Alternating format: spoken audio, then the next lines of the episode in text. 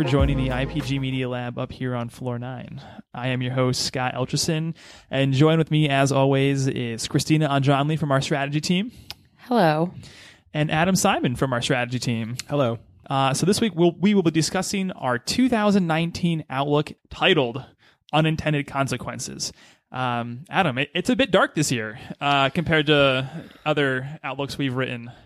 What's what's the deal? What happened? Christina's shaking her head. She doesn't think it's dark. It's a bit. It's a bit dark. I, I would say. Uh, it it you know there's a lot of things going on, and we we normally like to start the outlook by looking at what is happening in the tech industry, and then spending the bulk of it um, on how that sort of ripples out into other corners of our culture and other industries. And uh, things in the tech industry right now are pretty dark. I think we turned a corner where in the past, you know, eighteen months or so, uh, where uh, consumer sentiment towards the technology industry and um, it's becoming less optimistic. The, you know, techno optimism that has been driving the past, you know, fifteen years of innovation. I think people... It's not that technology is going away or that it's bad or that people want to get rid of it entirely. I think it's just that we're seeing the negative side effects of a lot of uh, the tech, tech industry and how quickly we've grown over the past couple decades um, and how quickly it's transformed our lives. And all of a sudden, uh, you know, maybe we need to pause and reset a little bit before mm-hmm. we move on into letting tech transform healthcare and transportation and finances and things like that.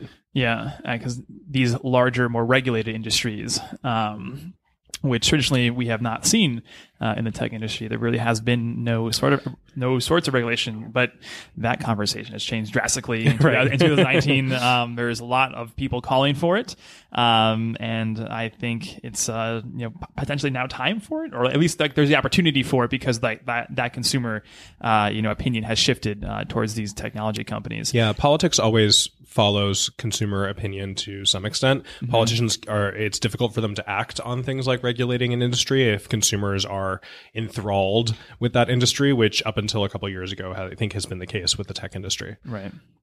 The reason I was shaking my head that it's not bad is I feel like it's a correction. Right. I don't think it's a downfall of an industry. I don't think it's a downfall of brands not being able to use consumer data anymore. I think it often gets overblown in media, to be honest, but I think there are things that we can do as marketers and lessons we can learn from the way that these tech brands are operating and starting to correct now, um, that I think can be big opportunities for us as brands and marketers. Yeah, I yeah. think what's happening is that the tech companies had been so much closer to the consumer than a lot of traditional brands and have uh, been so beloved by the consumer that it was difficult for any other brand to really compete at that same level. And what we're seeing now is, like you said, it's a correction. It's not um, that te- tech is going to be hated. It's that they're going to be judged the same way that every other brand is judged. And I think that opens up opportunities for some of the most trusted and beloved brands from other other industries to really compete for hearts and minds on the same playing field again. Yeah, absolutely. With that, we can just jump straight into the very first Outlook trend, which is titled The Unbundling of Search and Social. Uh, so Adam, do you want to give us a quick overview of this uh, Outlook trend? Yeah, so for the past decade or so, search and social have been two of our major digital advertising uh, vectors, um, outside of display, of course.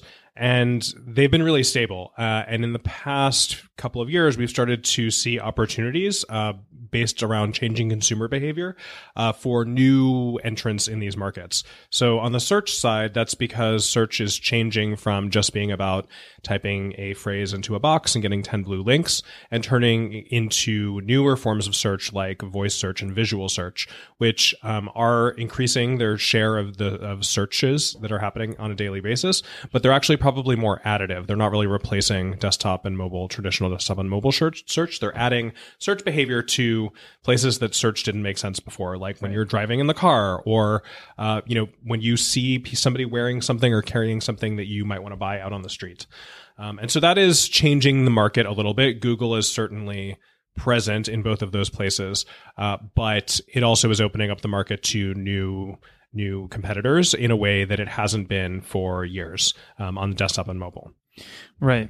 And like like notably when it comes to, you know, Facebook and Google, and I think you mentioned this, that these aren't going to be right out replaced immediately. It's more of like, these are more signals and signs that we're seeing that uh, kind of with these newer technologies that are out there, there are new opportunities, but especially when it comes to like Facebook and social, uh, just like this like larger techlash has, you know, given way or opportunity uh, for either brands to kind of step in and provide like a new environment, or consumers are looking for these more niche environments that kind of cater more, cater t- more towards their individual needs um, rather than this kind of soaking up that like general kind of chaotic industry that's out there right now is like the the overview. Yeah, right? I think that the uh, the search side is being driven by innovation and, you know, changes to how consumers search. On the social side, I think a lot of it is being driven by consumer backlash um, against Facebook and just general skepticism. Um, some of that is obviously being absorbed by Instagram, and that is certainly Facebook's savior in this race for now, I think. Yep. Um, but it's also opening up the opportunity for consumers are looking for more authentic, um, connected social experiences. And a lot of them are uh, still using Instagram, but also going to places to find true community um, outside of uh, the larger apps. Um, and some of those are going to be run and hosted by brands. So we see things like what Nike is doing in fitness. Um, we see things like what's happening on Twitch. Um, and uh, there's a whole lot of uh, smaller examples of these niche communities that, um, you know, you don't have to connect with everyone you know all of the time. Um, Facebook, because it has become so, you know, omnipresent, really turned into like you were hanging out in Times Square all of the time with everyone you had ever met. Um, and that is, in retrospect, it sort of seems like obvious that that's unsustainable, because that's not where you want to be all the time. Right. Um, and the same thing with Twitter. You know, Twitter was probably less people you knew and more people that you were just interested in, but it was still like being in public all the time. And we don't spend most of our time in public. And I think what we're seeing is a, a again, a correction um, so that and a diversification of uh, of types, places, and types of social interactions online. Yeah, absolutely. With that, you know, we we can move right into our uh, our second trend, which is called media haves and haves nots. Christina, do you want to give us a quick overview of uh, this trend? I think what we're seeing in the content space is an emerging bifurcation of the media that we consume across news and video and even music. Um, and what what this is a reaction to is the fact that during the election uh, and even recently on Facebook uh, with their news content and platform, uh, we're seeing the spread of disinformation and a lack of, or a growing lack of consumer trust in the content that they are seeing on the internet. And as a result, savvy publishers are taking the content that is most trusted by consumers and putting it behind a paywall. And it's almost like a good housekeeping stamp of approval now to have subscription content. Um, the alternative to subscription content is ad-supported content. And ad-supported content, while there is the scale, uh, I think what we expect to see is over the next couple years, as more and more content retreats behind a paywall, ad tech will get more intrusive on ad-supported sites. Um, headlines will be designed more to pull more people in. It'll be just this increasingly uh, crowded, polluted space that um, you'll kind of see divided across uh, education, income lines as well. So if you think about kind of Um, ads, people who can afford to buy into all of these subscription services versus people who can't afford that and have to go with ad-supported models, um, there will be kind of a difference in access to information across those lines, which raises a number of ethical concerns as well. Yeah, but also from like a brand perspective, you're kind of seeing your like your audience split and become harder to reach because they are paying their way to avoid um, traditional advertisements. So like, what does that mean for brands? Like, how are brands going to be able to like reach these consumers? Yeah, increasingly, I think it's going to be about um, finding those consumers inside the paywalls using either uh, product placement inside of content and product integration inside of content, or creating truly premium branded content that is, you know, premium enough that it deserves to be behind a paywall. Um, and this is something we've been talking to brands about for years, and not a lot of brands actually invest in premium content to that level. Um, but we've also talked to a lot of premium content creators who are more than willing to work with a brand. And I do think we're going to see more and more brands come out as media producers. There's no reason why, you know, more brands can't be producing premium television shows, for example. Um, not but, you know, not by dictating the terms of them, but by funding them, right. and working with creators to find creative ways to tell stories that resonate with the brand and that, you know, their brand can align with. Yeah. I think of that for like, like a travel brand or hospitality brand, you know, why not just bring film production to your location on set, whatever it might be, because like that kind of creates that lifestyle around uh, the brand itself, but also like that location. And that could be a way to kind of like drive consumers, you know, that aren't able to be reached through traditional advertisement, you know, to like your like to your your location. So a great example of that, one thing that we had used as an example of a missed opportunity a few years ago is when Airbnb launched an Apple T V app, um, and you could use it to browse properties. And I was like, well, where's the T V show that goes with this? Like, mm. why can't I just watch a T V show? And Property then maybe, Brothers. Right, exactly. Well, I, I sh- what I want to do on my Apple T V is watch a T V show. But if there were an Airbnb T V show that then linked to more details about the properties that they were featuring, that would make sense. Now, they didn't do that, but what they did do is launch an Airbnb magazine, which we just learned yesterday was inside the premium Apple News Plus paywall. Um, and uh, I think that, that it's not exactly the same thing, but I think it is a it is showing how one brand is evolving their thinking around um, content and around how it fits behind those paywalls and on those platforms. Yeah, absolutely. Um, And I think that's a great transition into the third Outlook theme, which is which is titled "Every Brand is a Lifestyle Brand."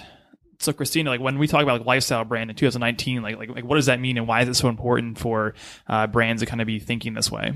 Yeah, I think the term lifestyle brand isn't nothing new, but I think a number of forces are making it even more important and making it um, a new digitally enabled type of strategy that we see brands taking. And I think when you look at what's happening in uh, e-commerce, for example, if you're a product brand that's increasingly disintermediated by an Amazon or a Walmart, there are new things that you have to do and new business models and tactics that you need to adapt um, in order to create that one-to-one connection with consumers and get around those aggregators uh, to future-proof your business. And one way that we see that happening is uh, by taking a position as a lifestyle brand. So using things like social media or blog content or becoming content creators more broadly to create a lifestyle that not only touches your product, but expands into areas that are adjacent to your product.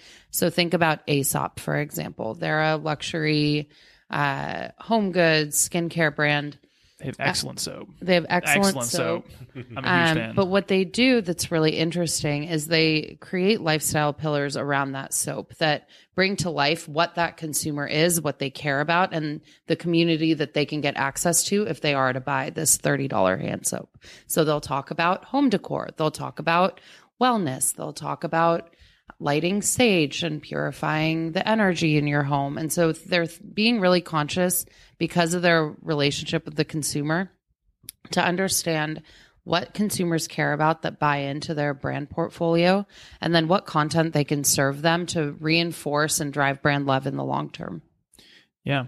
And to that point, it's, it's like they, the, uh, the, the consumers themselves are like allowing uh, that brand to kind of come in and fill that fill fill, fill that space, um, and like the consumer dictates what, you know, they will give access a brand to. Uh, and it's interesting because uh, I think consumers today are now asking more and more brands to either align with their lifestyles or have a purpose that they can get behind uh, to help them kind of navigate like the larger just like, you know, chaos that is this kind of like political environment that we're in today. Yeah, increasingly it's about purpose, and that purpose can be, you know, something trivial. It can be aesthetic, like in the case of Aesop, like I just want my home to be nice and relaxing and look clean and, and you know, pleasant. Um, or it can be larger and more political. It can be about um, environmentalism or women's rights or and any number of other things that brands can align to and that increasingly consumers are asking them to align to. And the more I think about it too, I think that is exactly a response to just how many products are out there right now, how many commodity products are out there right now. And even you can think about too, like how much content is out there. There is too much stuff out there for consumers to pay attention to and buy and know about.